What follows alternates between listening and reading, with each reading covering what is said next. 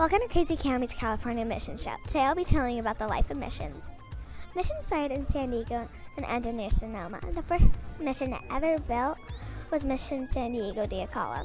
The mission started because Spain was the Catholic religion, so the effect is all of the 21 missions today. Now I'll be back after this short message.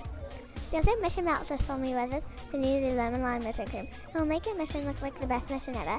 It was just with one easy payment of $40. Now back to the show. Missions have so many features. One feature in Mission St. Elizabeth de Tolosa is an L-shaped church.